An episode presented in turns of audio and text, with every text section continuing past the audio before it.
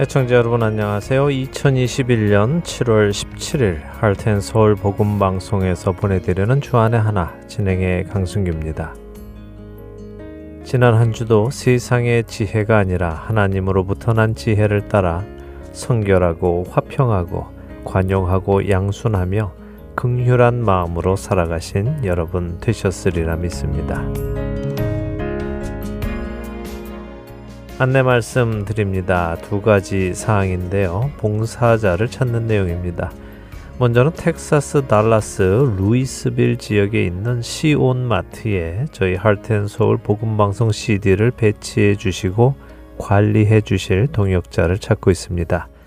그동안 봉사해 주시던 동역자께서 멀리 이사를 하셔서요. 또 다른 누군가의 손길이 필요하게 되었습니다. 텍사스 달라스 루이스빌 지역에 있는 시온 마트에 매주 Heart and Soul 복음방송 CD를 배치하며 생명의 말씀을 전하는 이 귀한 사역에 동참하실 분이 계시면 사무실 602-866-8999로 연락 주시기 바랍니다. 두 번째 봉사자는 한국에 살고 계시는 분을 찾고 있습니다. 저희 Heart and Soul 복음 방송의 스마트폰 앱은 각 나라 시간에 따라 토요일 0시에 그 주에 새 방송이 업데이트가 됩니다. 한국은 이곳 미국보다 지역에 따라 13시간에서 17시간까지 차이가 나지요. 그래서 미국보다 먼저 스마트폰 앱을 통해서 새 방송을 들으실 수 있는데요. 그래서 한국에 살고 계시는 청취자께서 먼저 그 주의 방송이 앱으로 잘 올라왔는지 확인을 해주시는 봉사가 필요합니다.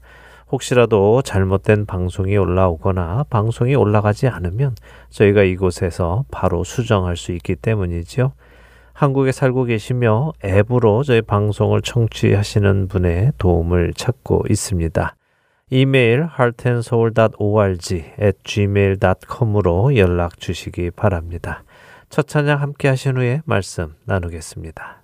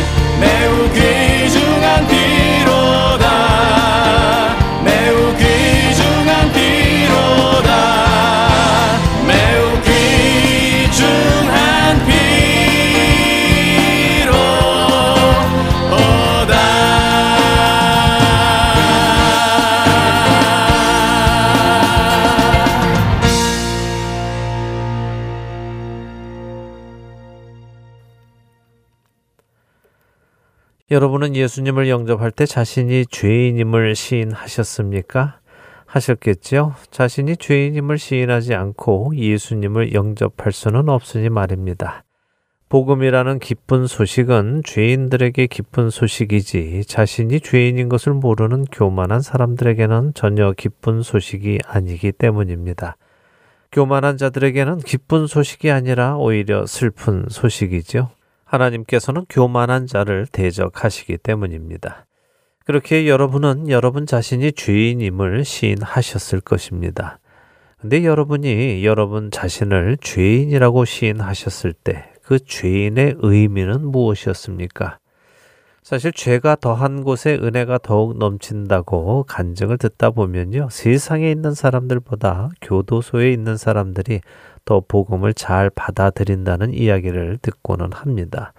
세상에 있는 사람들은 자신들을 죄인이라고 생각하지 않는데 교도소에 있는 사람들은 자신을 죄인이라고 인정하기에 복음을 훨씬 더 잘 받아들인다는 것이죠. 그런데 만일 우리가 이처럼 죄라는 것을 사회에서 규정한 법을 어기는 것으로만 생각을 한다면 그래서 내가 사회법을 어겼다고 해서 자신을 죄인이라고 여긴다면 이것은 하나님 앞에서 자신이 죄인임을 인정하는 것에는 무언가 조금 부족합니다. 그렇다면 사회법뿐 아니라 하나님의 율법, 하나님의 말씀을 어기는 것을 죄인으로 인정하면 될까요? 분명 내가 사회법뿐 아니라 하나님의 말씀을 어겼기에 나는 죄인이다 라고 인정하는 것은 사회법만을 인정하는 사람보다는 나을 것입니다. 그러나 이것 역시 부족합니다. 왜냐하면 진정한 죄는 단순히 행위에만 국한된 것이 아니기 때문입니다. 내가 하나님의 말씀을 어겼다는 행위만이 나를 죄인으로 만드는 것이 아니라 그것보다 더 깊은 것이 있기 때문이지요.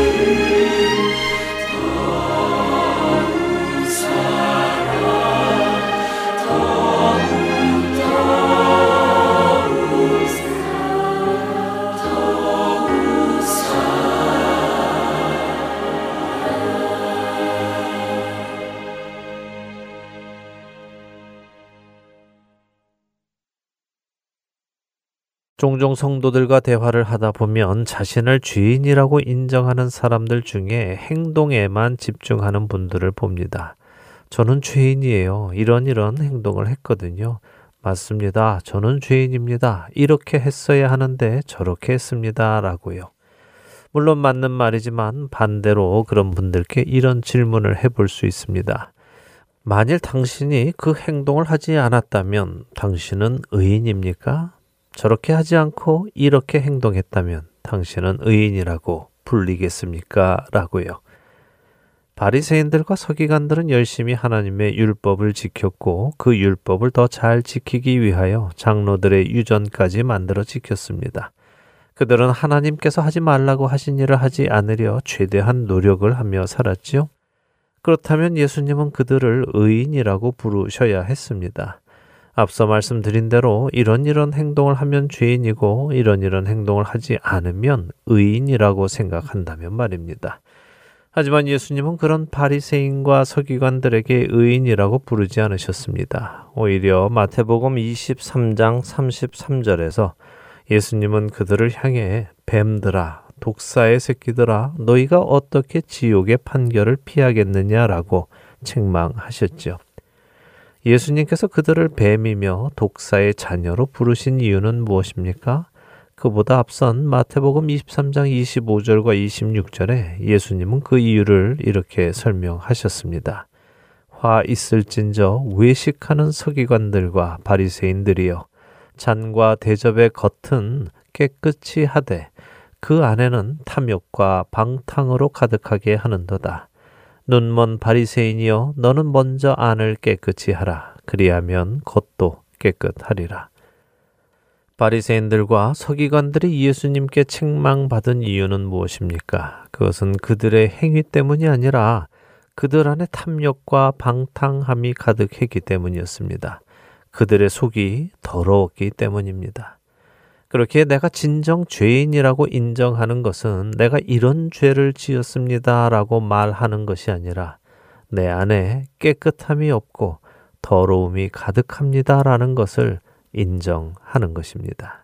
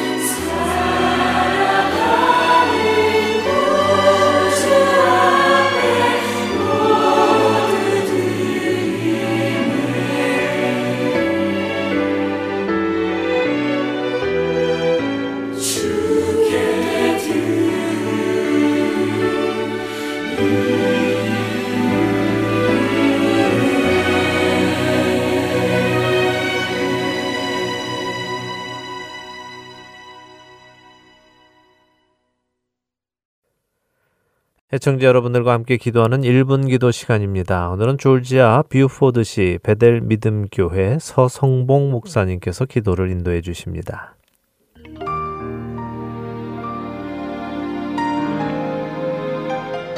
안녕하세요. Heart and Soul 복음방송 1분 기도 시간입니다. 저는 조지아주 뷰포드시에 있는 베델 믿음교회를 섬기는 서성봉 목사입니다. 최근에 제 차는요, 몸살을 앓았는데요.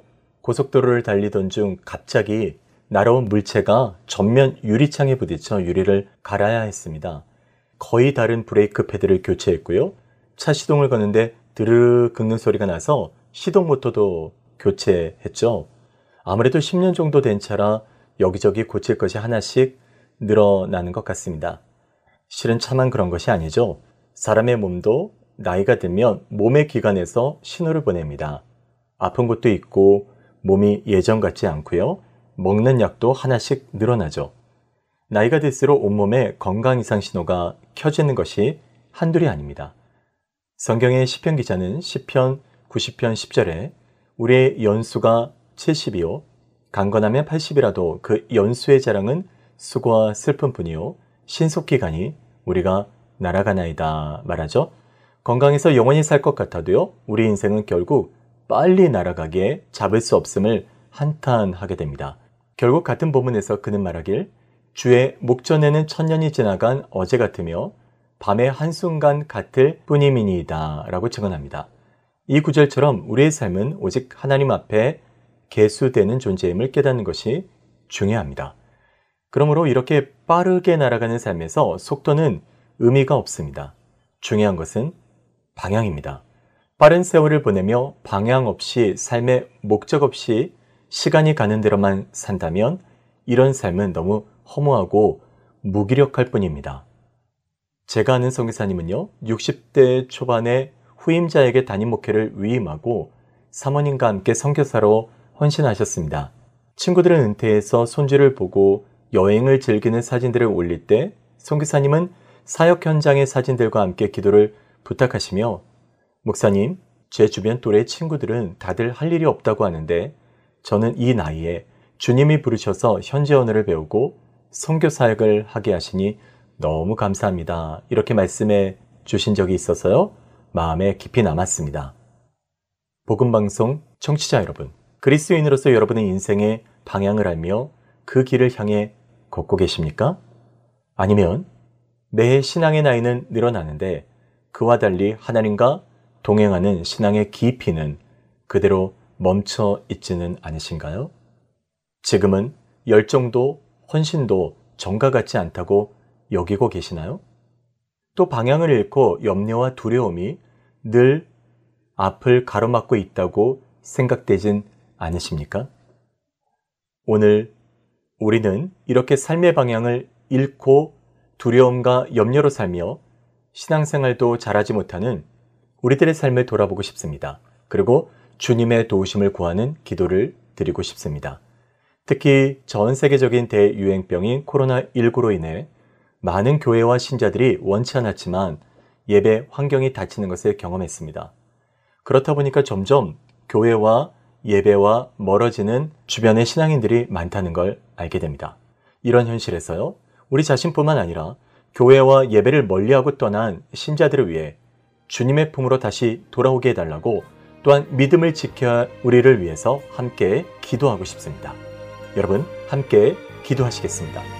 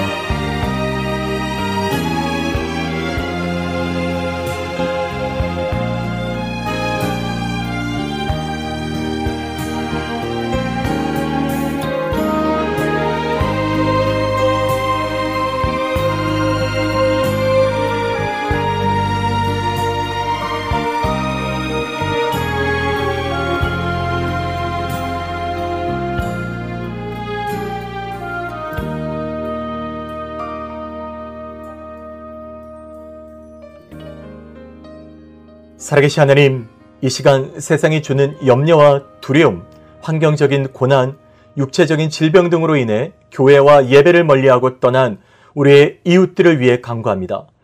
주님께서 한 마리 잃어버린 양이라도 외면하지 않으셨던 것처럼 오늘 이 땅에 주님을 떠나 방황하는 이 시대의 교회와 신자들의 삶을 돌이켜 주시고 극률이 여겨 주옵소서.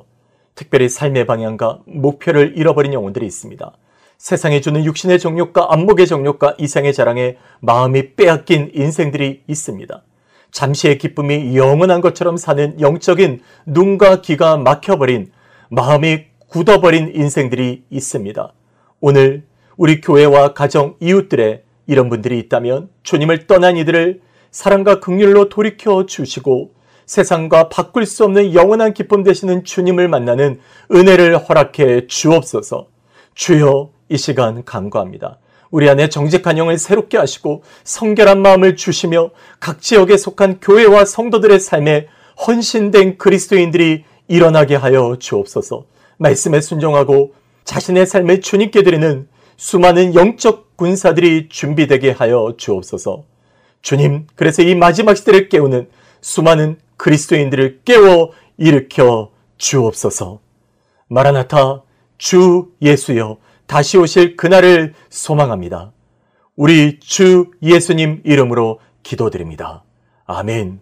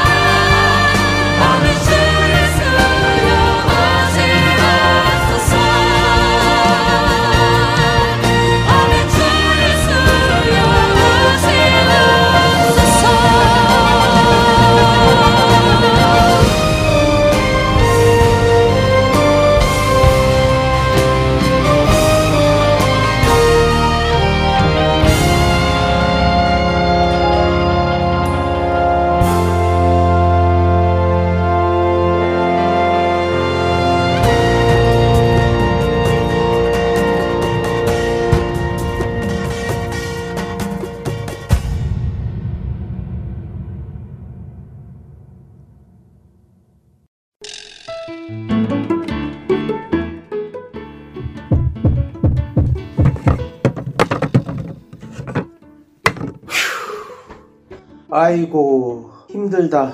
여보, 정말 수고 많았어요. 그게 마지막 짐이죠? 음 이제야 이사가 끝났네. 당신은 이제부터 정리해야 되니 한동안 힘들겠네요. 어, 괜찮아요. 천천히 짐 풀면서 정리하면 돼요. 정말 수고했어요. 아참 하트앤서울 복음방송에 새집 주소 알려줬어요? 짐은 천천히 풀어도 되지만 집 주소 바뀐 것은 빨리 알려줘야 CD가 배달이 오죠. 어머, 이사하느라 정신이 없어서 깜빡했네요. 지금 당장 전화해서 알려드려야겠어요. 602-866-8999 주소나 전화가 변경되었을 때 저희에게 알려주시면 큰 도움이 됩니다. 불필요한 CD 반송과 귀한 후원금도 낭비하지 않게 됩니다. 바쁘시더라도 꼭 연락 주세요. 연락 주실 전화번호는 602-866-8999입니다. 이메일이나 카톡으로 연락 주셔도 됩니다.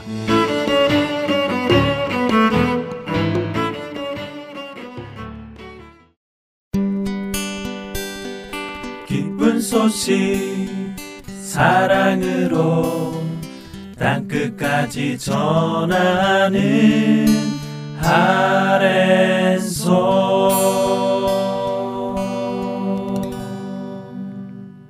누가복음을 공부하는 시간입니다. 누가의 복음으로 이어드립니다.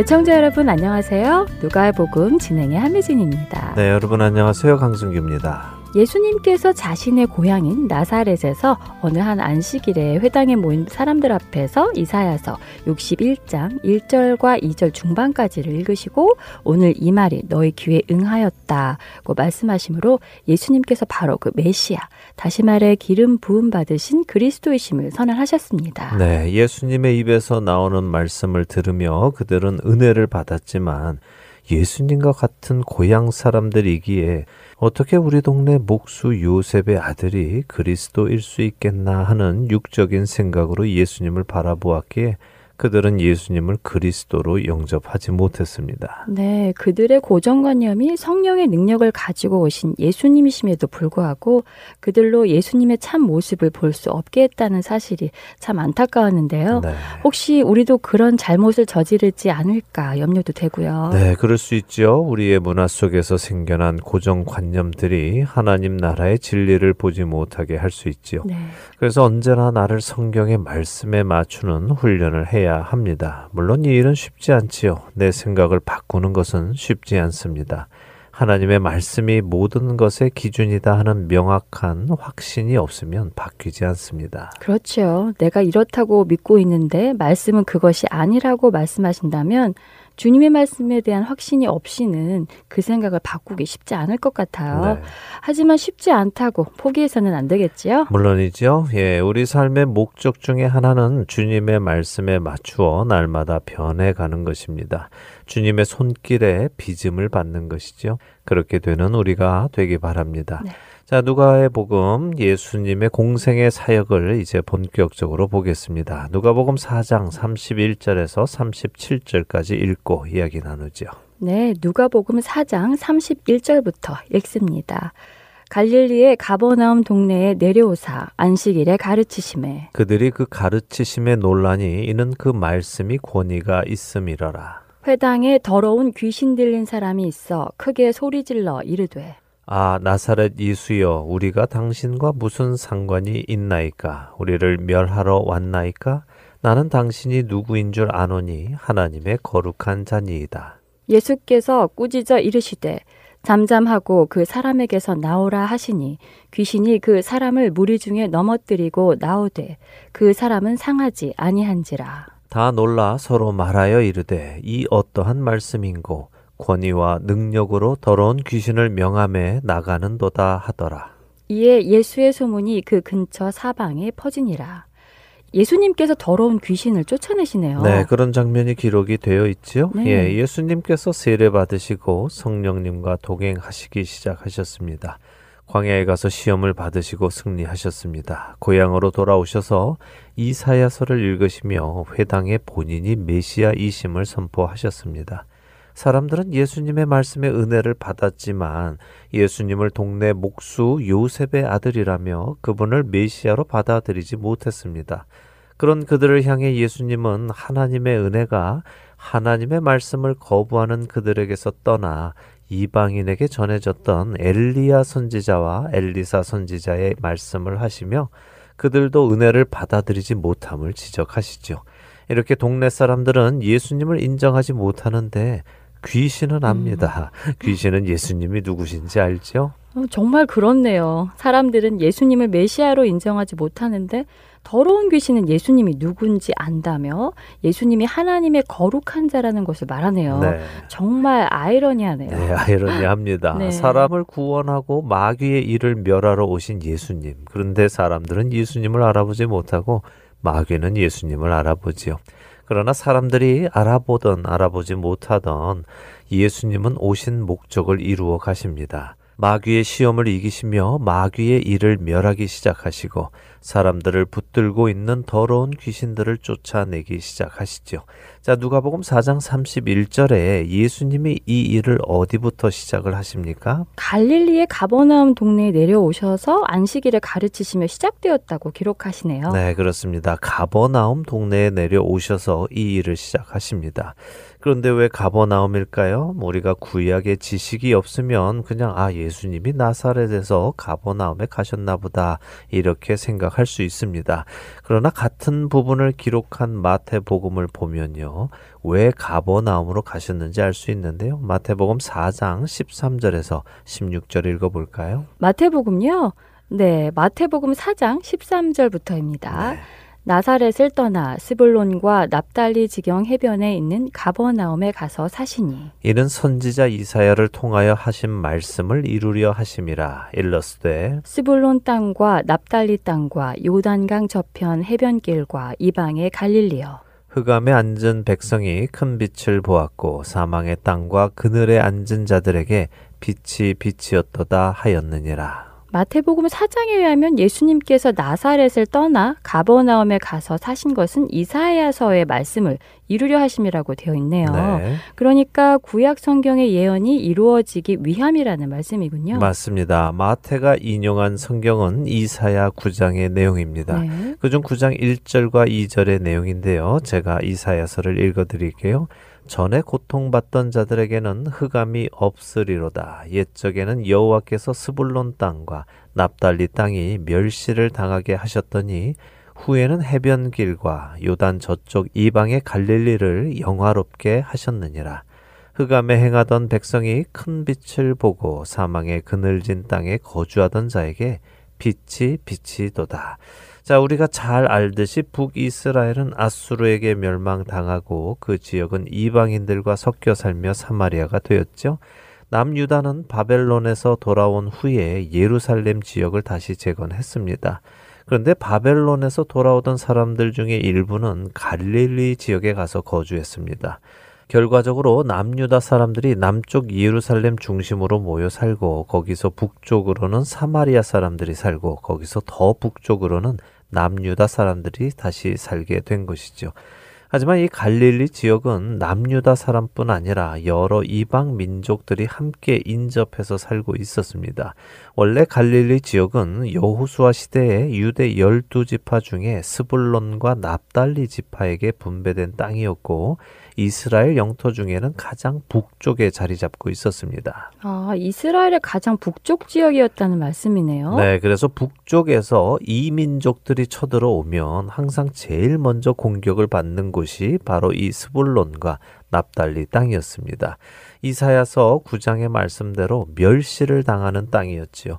그리고 그 후로도 이방 사람들이 그곳에 와서 살고 또 인접해서 살고 해서 사실 남유다 사람들에게는 버려진 땅처럼 여겨진 곳입니다. 그래서 이사야 9장 1절도 이 땅을 이방의 갈릴리라 이렇게 부르시죠. 네. 그런데 하나님께서 바로 이 땅을 영화롭게 하신다는 것입니다. 어떻게요? 흑암에 행하던 백성이 큰 빛을 보고 그늘진 땅에 거주하던 자에게 빛이 비친다고 하시네요. 그렇습니다. 큰 빛은 누구십니까? 예수 그리스도시군요. 맞습니다. 요한복음 1장은 예수님을 참빛, 생명의 빛이라고 표현하시죠. 네. 그 빛이 어디에서부터 비추신다고요? 스불론과 납달리 땅, 곧 가버나움이며 갈릴리 지역이지요.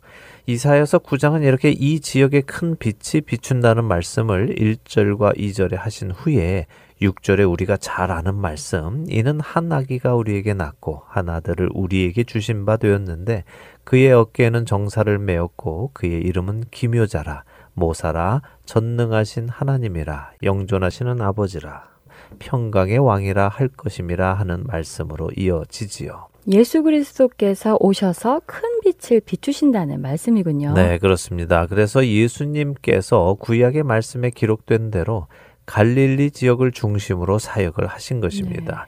그 지역의 생명의 빛을 비추신 것이죠. 자, 가버나움에서도 예수님께서 말씀을 전하시니 사람들이 어떤 반응을 보였습니까? 가르치심에 놀랐다고 하네요. 말씀의 권위가 있으셔서요. 그렇죠. 말씀이 육신이 되어 오신 그분이 하시는 말씀이니 말씀을 가르치시는 그 권위가 세상에 어느 누가 전하는 말씀과도 비교할 수 없는 것이죠.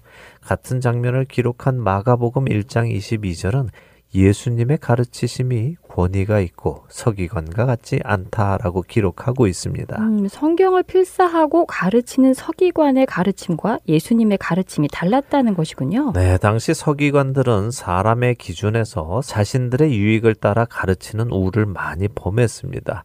그런데 이들 서기관처럼 전혀 성경 교육을 받지 않으신 예수님께서 그들의 가르침과는 전혀 다른 권위를 가지고 가르치시니 정말 놀라웠겠지요. 바로 이런 상황에서 회당에 더러운 귀신 들린 사람이 크게 소리 지르며 예수님께 묻는 일이 일어난 것입니다. 네, 우리가 당신과 무슨 상관이 있느냐고 묻네요. 네, 참 재밌는 것은요. 우리가 당신과 무슨 상관이 있느냐 하고 물은 후에 한 말입니다. 우리를 멸하려 왔느냐 하고 묻지요. 네. 이건 무슨 의미입니까? 첫째는 이 귀신이 혼자가 아니라 무리로 있다는 것이고요. 둘째로는 이 더러운 귀신들은 예수님이 자신들을 멸하실 수 있는 분이며 또한 멸하실 것이라는 것을 안다는 것이죠. 정말 그렇네요. 우리를 멸하러 왔느냐고 묻는 것은 예수님이 그럴 수 있는 분이라는 것을 아는 것이네요. 그렇죠. 예수님은 그런 더러운 귀신에게 꾸짖으며 명령하십니다. 네. 잠잠하고 그 사람에게서 나오라고 하십니다. 이때 귀신의 반응이 어떻습니까? 예수님과 싸웁니까? 막 대적하나요? 아니요, 전혀 그렇지 않은데요. 예수님의 말씀에 아무 말도 없이 그냥 나오네요. 그렇습니다. 이런 귀신들은요, 예수님과 견줄 수 있는 존재가 아닙니다. 싸울 수 있는 존재가 아니죠. 예수님의 말씀에 불순종할 수 없는 존재입니다. 물론 그렇다고 해서 귀신들이 예수님께 순종하니까 구원받는다는 것은 아닙니다. 오해 없 으시기 바랍니다. 네. 마귀와 그의 추종자들인 영적 존재들은요, 이미 하나님을 대적했습니다. 그들은 회개하여 돌아올 수 없습니다. 하나님의 심판을 받아야만 하지요. 마태복음 25장 41절에 예수님께서는 마귀와 그 사자들을 위해 예비된 영원한 불이 있다고 말씀하십니다. 둘째 사망 때에 들어가는 불못이군요. 맞습니다. 마귀와 그 사자들을 위해 예비된 곳이 불못입니다.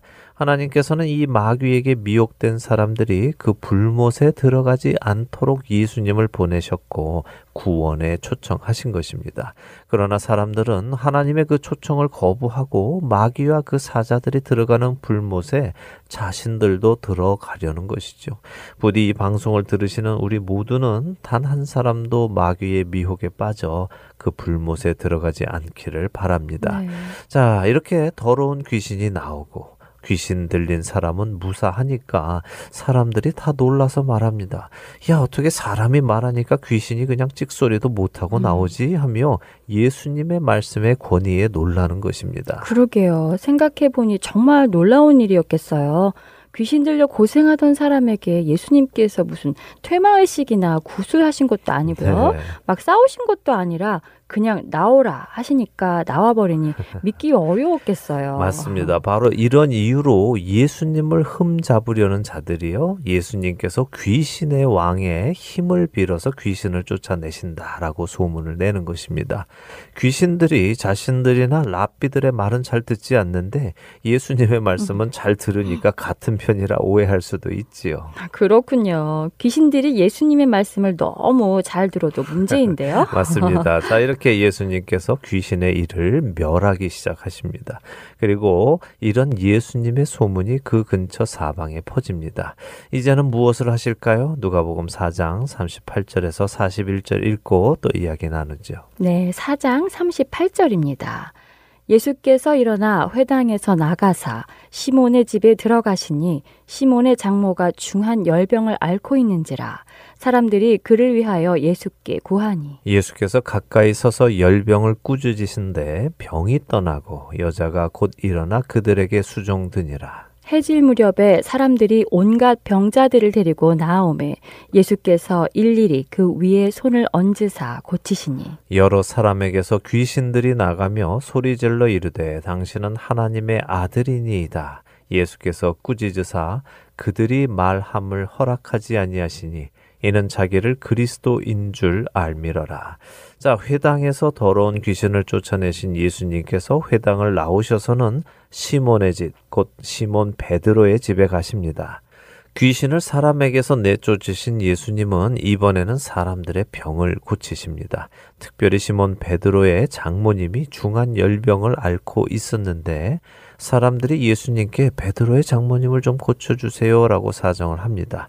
예수님께서 어떻게 열병을 고치십니까? 열병을 꾸짖으심으로 고치시네요. 네, 역시 말씀으로 고치시죠. 네.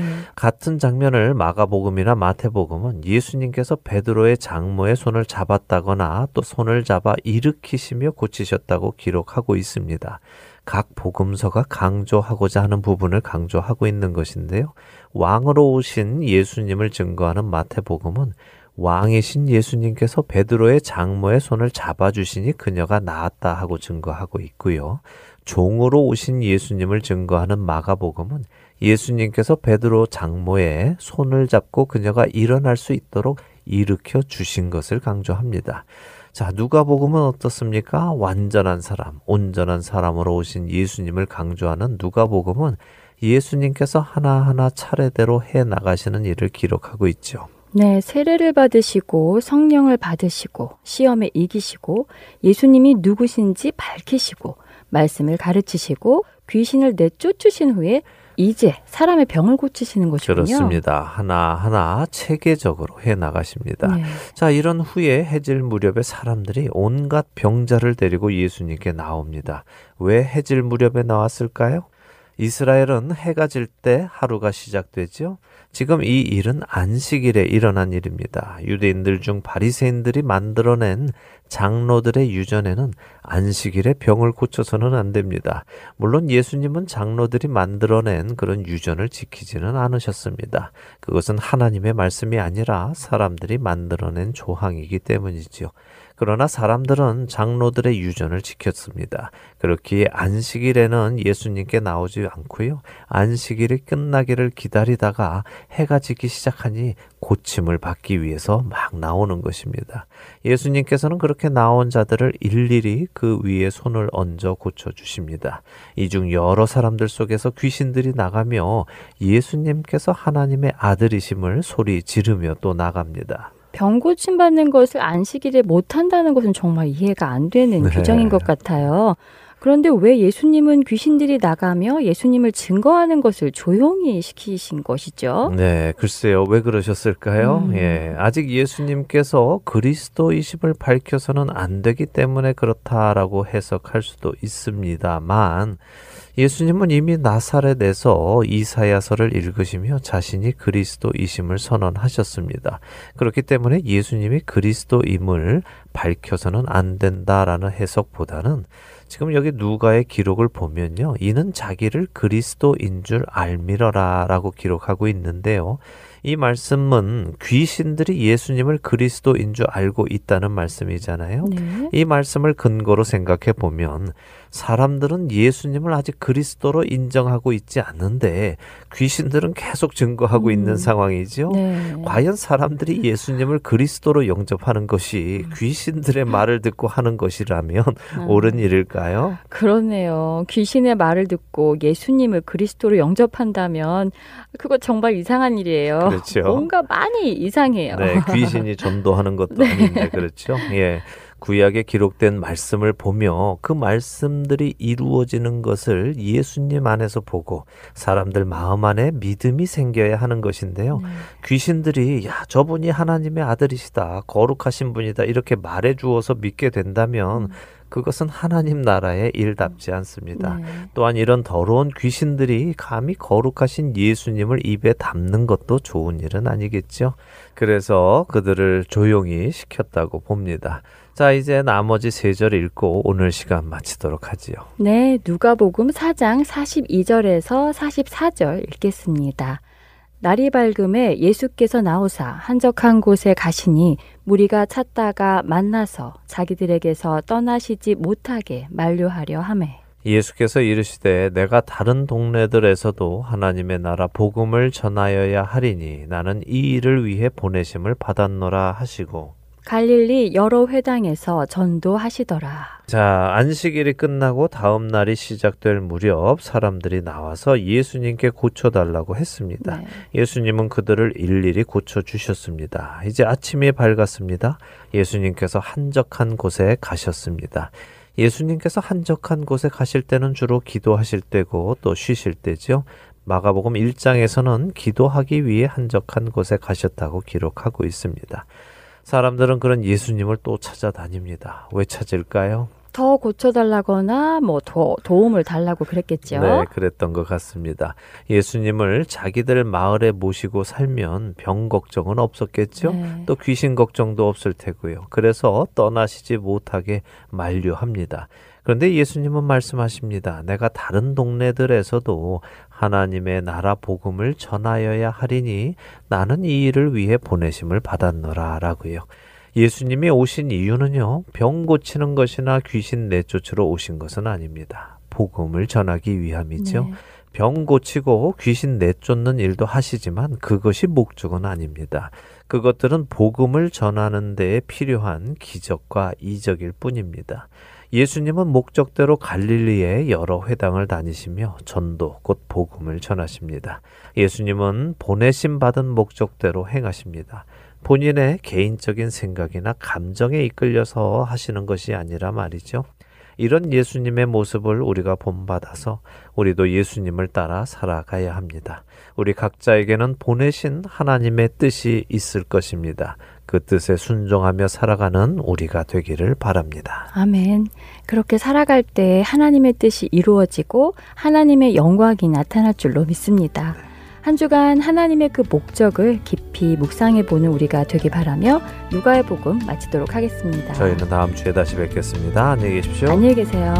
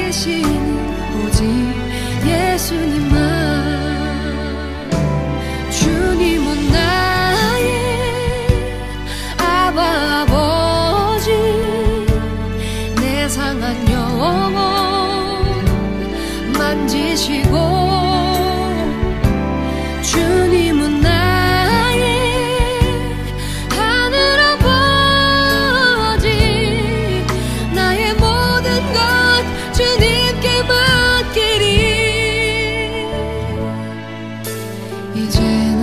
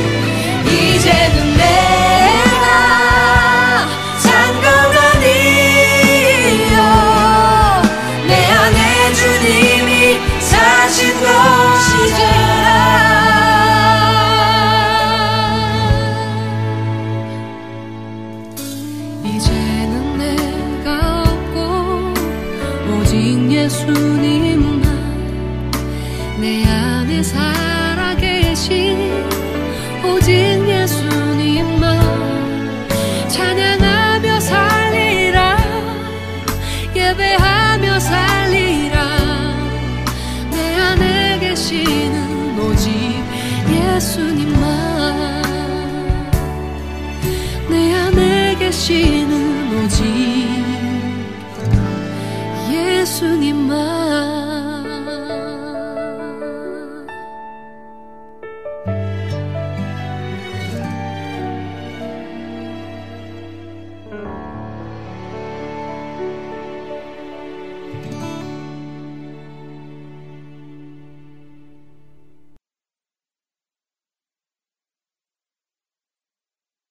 우리는 죄를 잘못된 행위라고 생각합니다. 그래서 내가 그런 행동을 하지 않으면 괜찮다고 생각하고 그런 행동을 하지 않으면 스스로 의롭다고 생각하기도 하지요. 그러나 예수님께서는 우리에게 너희 의가 서기관과 바리새인보다 더 낫지 못하면 결코 천국에 들어가지 못하리라라고 마태복음 5장 20절에 말씀하셨습니다. 서기관과 바리새인은 말씀드린 대로 모세의 율법을 열심히 지켰고 그 율법을 더 잘 지키기 위하여 규례도 만들어 지켰습니다. 그러나 그러한 행위만 가지고는 결코 천국에 들어가지 못한다고 예수님은 말씀하시지요. 그럼 서기관과 바리새인보다 더 나은 의는 무엇입니까? 예수님께서 말씀하시는 죄는 무엇이며 의는 무엇입니까? 죄인이란 행위를 넘어 하나님을 자기 마음에 두기 싫어하는 것입니다. 하나님의 말씀에 불순종하고자 하는 것입니다. 하나님의 말씀을 따르고 싶지 않은 것이지요. 우리가 그리스도인이 된다는 의미는 내가 과거에 이런저런 죄를 지었는데 그 죄를 사함받는 것 정도가 아닙니다. 내가 과거에 이런저런 죄를 지은 이유는 무엇입니까? 물론 죄가 죄인 줄 몰라서 그랬기도 했지만 몰라서만 죄를 지은 것은 아닙니다. 우리는 알고도 죄를 지었습니다. 이렇게 해서는 안 되는 것을 알고도 죄를 지었지요. 그 이유는 우리가 하나님의 말씀을 마음에 두기 싫어했기 때문이고 우리가 하나님의 말씀 따르기를 기뻐하지 않았기 때문입니다. 그렇기에 이제 우리가 그리스도인이 되었다는 의미는 그동안은 하나님의 말씀을 거부했지만 이제는 그 말씀을 기쁘게 받아들이고 즐거이 순종하게 되었다는 의미인 것입니다. 만일 여러분이 그리스도인이 되셨는데 여전히 하나님의 말씀이 부담스럽고 따르기 어렵다고 생각되신다면 여러분은 아직 성경이 말씀하시는 그리스도인이 된 것이 아님을 기억하시기 바랍니다. 예수님은 음욕을 품고 여자를 보는 자마다 마음에 이미 간음했다고 마태복음 5장 28절에서 말씀하셨습니다. 간음이라는 행위를 하지 않았어도 그의 마음 안에 하나님의 말씀을 따라 순종하고자 하는 마음이 없다면 그 사람은 죄인이라는 말씀입니다. 그리스도인은 죄인이 의인이 된 사람들입니다. 죄를 향한 여러분의 생각은 어떻습니까? 여러분의 생각과 성경이 하시는 말씀이 같습니까? 시편 1편 1절과 2절 말씀을 묵상해 보시기 바랍니다. 복 있는 사람은 악인들의 꾀를 따르지 아니하며 죄인들의 길에 서지 아니하며 오만한 자들의 자리에 앉지 아니하고 오직 여호와의 율법을 즐거워하여 그의 율법을 주야로 묵상하는도다. 여러분의 마음에는 세상 사람들의 꾀를 따르지 않고 그들의 길에 서지 않으며 그들의 자리에 앉지 않고자 하는 마음이 있으십니까? 오히려 그런 세상 속에서 내 마음을 깨끗이 비우고 나와 하나님의 말씀을 즐거워하며 즐거워하기 때문에 그 말씀을 내 입술에 두고 주야로 묵상하고 계시는지요? 내가 구원받은 그리스도인인가 아닌가를 구별할 수 있는 방법은 하나님의 말씀에 대한 나의 반응을 보는 것입니다. 주의 생각이 어찌 그리 보배로우신지요. 주의 장막이 어찌 그리 사랑스러운지요. 주께서 행하신 일이 어찌 그리 크신지요. 주의 이름이 온 땅에 어찌 그리 아름다운지요. 주의 말씀의 맛이 내게 어찌 그리 단지요. 내 입에 꿀보다 더 다니이다 라는 반응이 나오는 자들이 자신의 죄를 인정하고 참된 구원에 이른 자들의 반응입니다. 만일 이 반응이 우리 안에 없다면 우리는 아직 죄인입니다. 그렇기에 우리의 죄를 주님 앞에 인정해야 할 것입니다. 내 안에 주님을 두고자 하는 마음이 없습니다. 주님, 저를 용서하여 주옵소서라고 고백하시기 바랍니다. 여러분이 그렇게 참된 고백을 드릴 때 주님은 여러분의 그 고백을 의로 여겨 주실 것입니다. 내가 너희에게 이르노니 이에 저 바리새인이 아니고 이 사람이 의롭다 하심을 받고 그의 집으로 내려갔느니라. 무릇 자기를 높이는 자는 낮아지고 자기를 낮추는 자는 높아지리라 하시니라. 누가복음 18장 14절의 말씀입니다. 자신이 죄인임을 깨닫는 신령한 은혜가 저와 애청자 여러분께 있기를 간절히 소망하며 오늘 주안의 하나 여기에서 마치도록 하겠습니다. 함께 해주신 여러분들께 감사드리고요. 저는 다음 주 이 시간 다시 찾아뵙겠습니다. 지금까지 구성과 진행의 강순기였습니다. 애청자 여러분, 안녕히 계십시오.